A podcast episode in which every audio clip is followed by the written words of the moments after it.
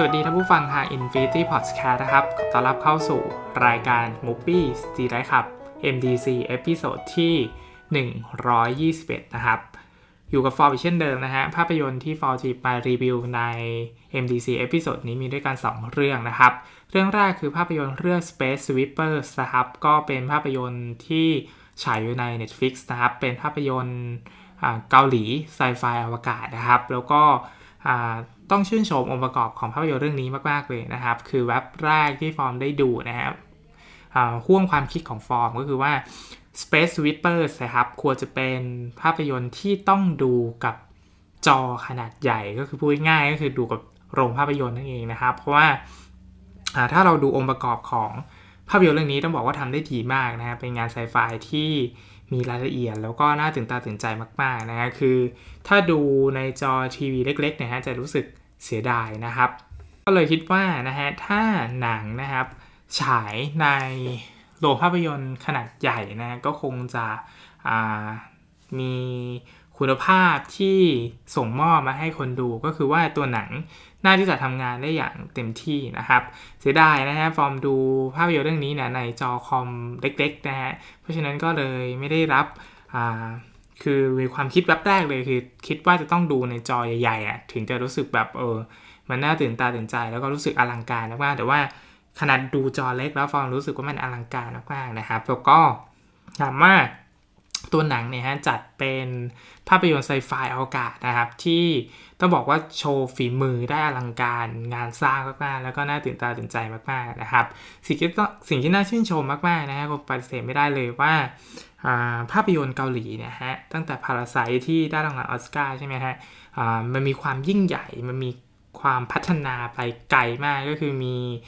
งาน CG นะฮะโดยเฉพาะเรื่องนี้นะครับ เทียบเท่ากับงานงานฮอลลีวูดเลยนะฮะคือต้องบอกว่าเป็นความยิ่งใหญ่ของวงการภาพยนตร์เกาหลีมากๆนะครับ แล้วก็พิสูจน์ได้จากภาพยนตร์เรื่องนี้จริงๆนะฮะทีนี้ Space Sweeper นะครับเล่าเรื่องราวเกี่ยวกับอะไรนะฮะก็เป็นภาพยนตร์ที่เล่าเกี่ยวกับกลุ่มนักล่าขยะอวกาศนะครับ ซึ่งก็จะ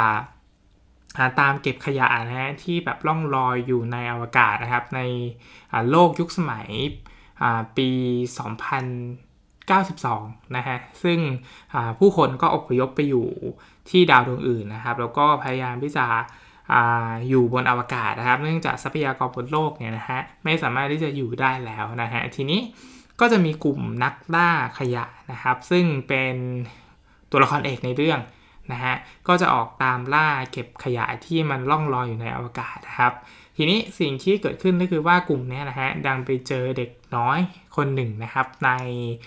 ซากยานที่ต้องบอกว่าใช้การไม่ได้แล้วนะฮะแต่ว่าทั้งกลุ่มนี้นะฮะก็ไปเจอเด็กน้อยคนนี้นะครับ ซึ่งแบบหลบซ่อนอยู่นะฮะแล้วก็เด็กน้อยคนนี้นะฮะเด็กที่มีความน่ารักน่าชังเนี่ยเก็บความลับอะไรบางอย่างนะฮะก็คือสามารถที่จะตัวเธอเนี่ยมีพลังที่จะสามารถช่วยโลกมนุษย์นะครับหรือว่าอาจจะทำลายโลกมนุษย์ได้เช่นกันนะฮะ ทีนี้นะครับมันก็มีประกาศประกาศตามหาเด็กคนนี้นะครับ ว่าถ้าใครพบเจอเนี่ยฮะถ้าส่งถ้าส่งพาเด็กคนนี้กลับมาได้เนี่ยก็จะมีเงินรางวัลให้นะครับ เพราะฉะนั้นมันก็เลยเป็นการตามล่าเด็กน้อยผู้พลิกชะตามนุษยชาตินะก็คืออาจจะเป็นเด็กน้อยที่ช่วยโลกมนุษย์นะครับถือว่าถ้าไปอยู่ในมือของคนร้ายเนี่ยฮะก็จะเป็นเด็กน้อยที่ทำลายโลกมนุษย์อะไรประมาณนี้นะครับ เพราะฉะนั้น กลุ่มนักล่าขยะอวกาศเนี่ยนะฮะจึงจะต้องเลือกนะครับระหว่างความดีนะฮะก็คือคุณธรรมหรือว่าเงินรางวัลที่มีการตั้งเอาไว้นะครับว่าถ้าพาเด็กคนนี้มาส่งได้นะก็จะมีเงินรางวัลเท่านี้นะฮะทีนี้กลุ่มตัวละครนำในเรื่องนะครับประกอบไปด้วยมนุษย์ 3 คนนะฮะแล้วก็โรบอทหุ่นยนต์อีก 1 ตัวนะครับ ทีนี้จุดเด่นของภาพยนตร์เรื่องนี้นะฮะ ต้องบอกว่างานภาพเนี่ยดีมากนะครับ CG อลังการมากๆนะครับ คอสตูมจัดเต็มมากๆนะครับ แล้วก็ความสนุกนะต้องบอกว่ามีความเพลิดเพลินนะครับ แต่ว่าด้วยสูตรสำเร็จของหนังนะครับ คือมันมีความไม่มีความซับซ้อนเลยเลยนะครับ แล้วก็เราสามารถจะคาดเดาได้นะฮะ คือหนังเป็นสูตรสำเร็จมากๆนะครับ แต่ว่าหนังแบบไปใส่ใจองค์ประกอบรายละเอียด นะครับ ส่วนอื่นๆมากกว่าบทภาพยนตร์ที่แบบจะทำให้เข้มข้น จะทำให้มีความสลับซับซ้อนนะฮะแต่สิ่งหนึ่งที่น่าสนใจนะครับ แล้วก็รู้สึกว่าหนังทำได้ดีคือการสร้างคาแรคเตอร์ตัวละครให้น่าสนใจนะครับ โดยเริ่มต้นจากพระเอกของเรานะชื่อว่าทาโฮนะฮะก็ตัวพระเอกนะครับเป็นอดีตผู้ประชาการกองทัพมาที่ตกอับนะครับ พร้อมกับอดีตที่ฝังใจจากการสูญเสีย ลูกสาวของตัวเองนะครับ ซึ่งในเรื่องเนี่ยก็จะอธิบายนะครับ มีแฟลชแบ็กให้กลับไปดูว่าแทโฮนะฮะเกิดอะไรขึ้นแล้วก็ลูกสาวของตัวเองนะครับประสบภัยอะไรนะฮะตัวละครอีกตัวหนึ่งก็คือกัปตันจางนะฮะอันนี้เป็นกัปตันผู้หญิงนะครับแสดงนำโดยคิมแทรีนะฮะซึ่งก็อยู่ในลุกอยู่ในมาที่เป็นหญิงแก่งนะครับ แล้วก็เบื้องหลังนะครับ แฟตแบ็กก็คือแบบล้มเหลวจากภารกิจในการได้จับไปรอบสังหารนะครับผู้นำสูงสุดขององค์กรอะไรประมาณนี้นะฮะอีกอีกตัวละครอีกตัวหนึ่งก็คือไทเกอร์พังนะครับ ก็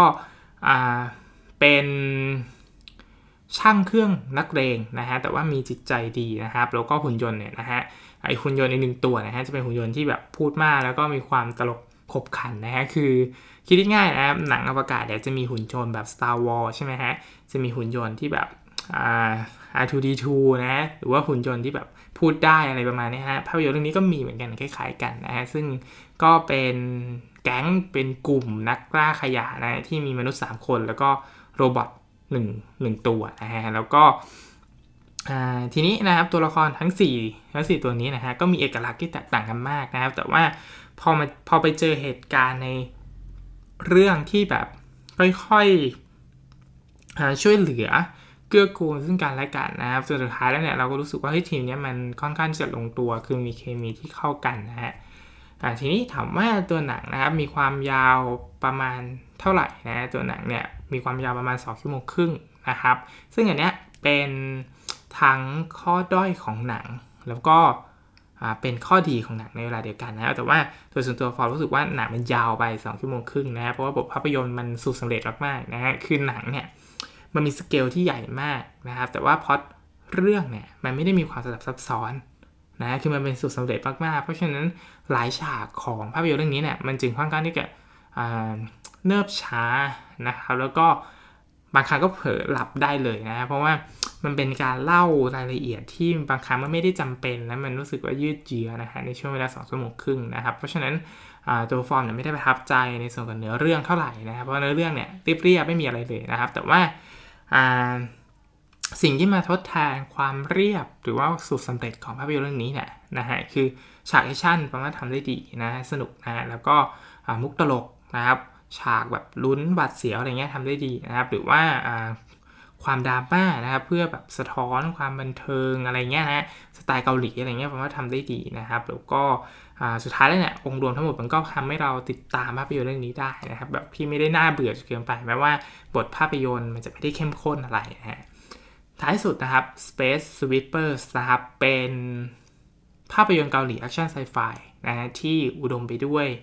งานภาพที่ดีมาก นะฮะนักแสดงรับบทบาทกันได้อย่างดีนะครับ มีปมดราม่าที่สามารถส่งมอบอารมณ์ได้ดีนะฮะแล้วก็ฉากแอคชั่นเนี่ยตื่นตาตื่นใจนะครับ แต่ว่าอย่างที่บอกไปว่าบทภาพยนตร์นะฮะหรือหรือวิธีการเล่าเรื่องเนี่ยยังเป็นสุดสำเร็จครับ แล้วก็ใช้เวลาเล่านานเกินไปนะครับ ซึ่งสุดท้ายเนี่ยมันส่งผลทำให้ช่วงเวลา กลางๆเรื่องนะหรือว่าช่วงเวลารอยต่อของเหตุการณ์เนี่ยมันค่อนข้างที่จะน่าเบื่อในการที่จะสลับเหตุการณ์ไปตลอดทั้งเรื่องนะฮะอย่างไรก็ดีนะครับ โดยรวมแล้วนะฮะตัวหนังก็เป็นผลงานระดับคุณภาพอีกหนึ่งเรื่องนะ ที่น่าชื่นชมมากๆนะ แล้วก็รู้สึกประทับใจวงการอุตสาหกรรมเกาหลีมากๆนะที่สร้างงานได้แบบอลังการมากในภาพยนตร์เรื่องนี้นะฮะ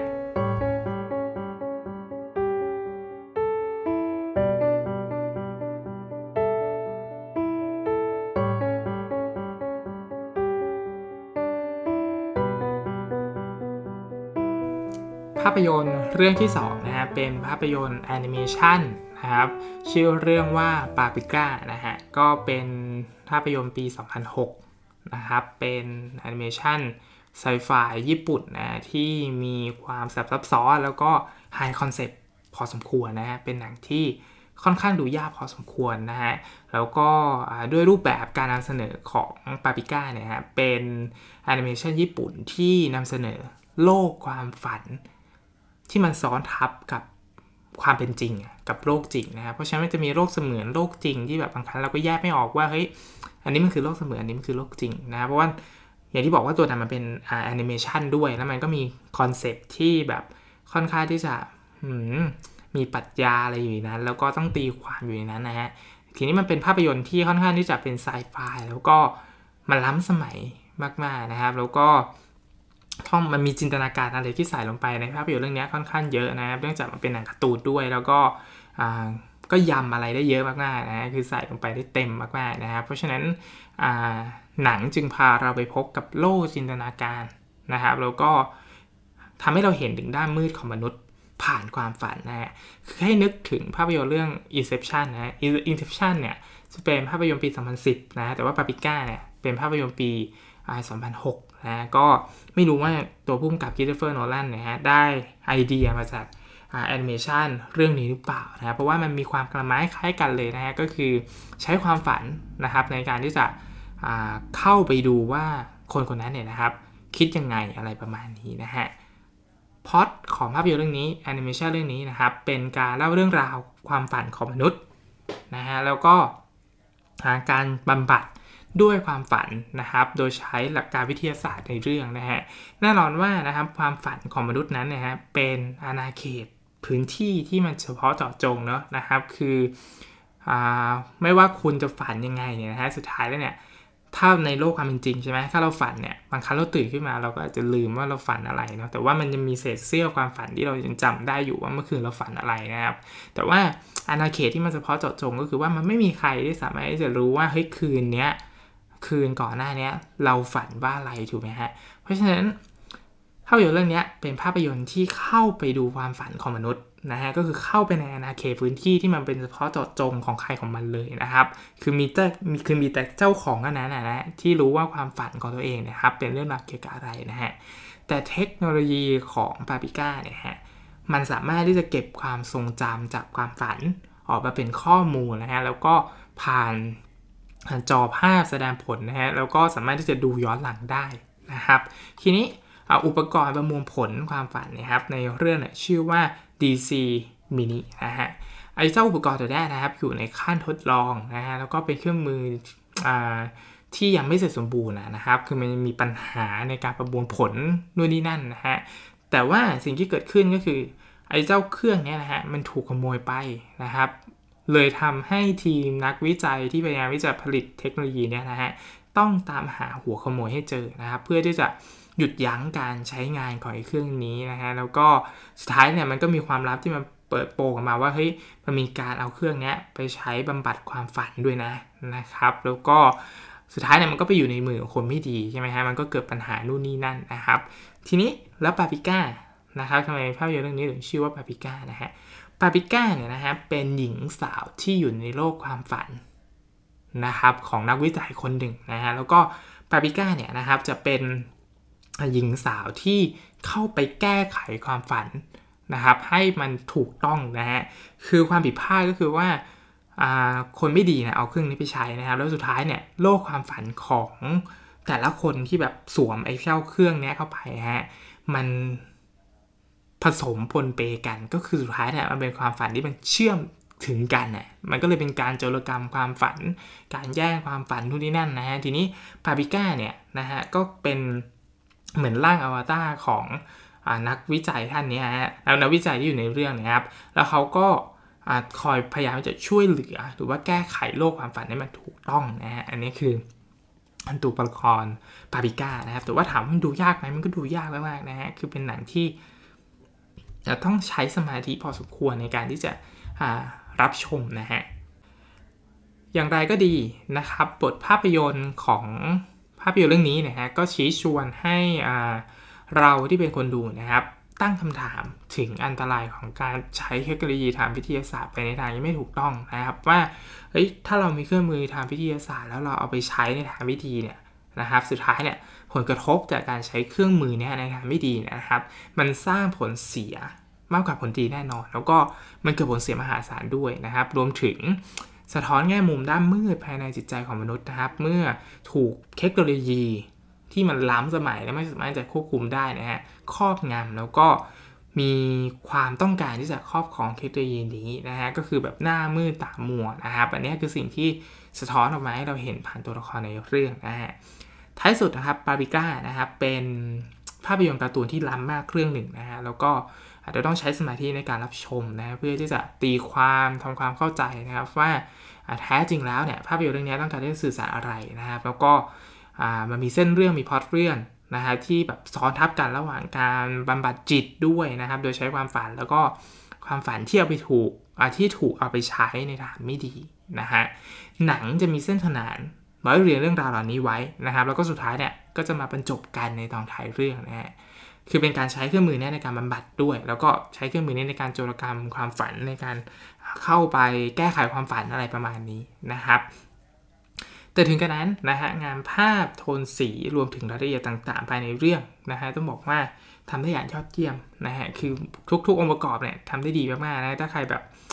ตั้งใจดูนะคือฟองตั้งใจดูมากว่ามันค่อนข้างที่จะดูยากแล้วมันคือมันดูผ่านๆแล้วมันจะดูไม่รู้เรื่องอะ นะฮะทีนี้มันมันก็จะเห็นว่ารายละเอียดของแอนิเมชันเนี่ยนะครับการบิดตัวมันจะมีแสงเงานะฮะของตัวละครที่แบบละเอียดมากนะครับ ถ้าใครมีโอกาสได้รับชมลองลองสังเกตดูนะฮะจะมีความละเอียดที่แบบโอ้โหละเอียดมากๆอะละเอียดสุดๆนะฮะอันเนี้ยเป็นสิ่งที่น่าชื่นชมมาก ๆเลยนะฮะอีกส่วนหนึ่งก็คือเพลงประกอบเพลงประกอบทำได้ดีนะเพลงประกอบก็เพราะดีนะฮะก็โดยรวมแล้วนะครับเป็นแอนิเมชันไซไฟนะฮะที่ อยากแนะนำอีกหนึ่งเรื่องนะครับสำหรับปาปิก้านะฮะ MDC episode นี้นะครับ ขอจบรายการไว้เพียงเท่านี้นะฮะ ขอให้รับชมภาพยนตร์อย่างมีความสุขนะครับ แล้วพบกันใหม่ใน episode หน้าสำหรับวันนี้ สวัสดีครับ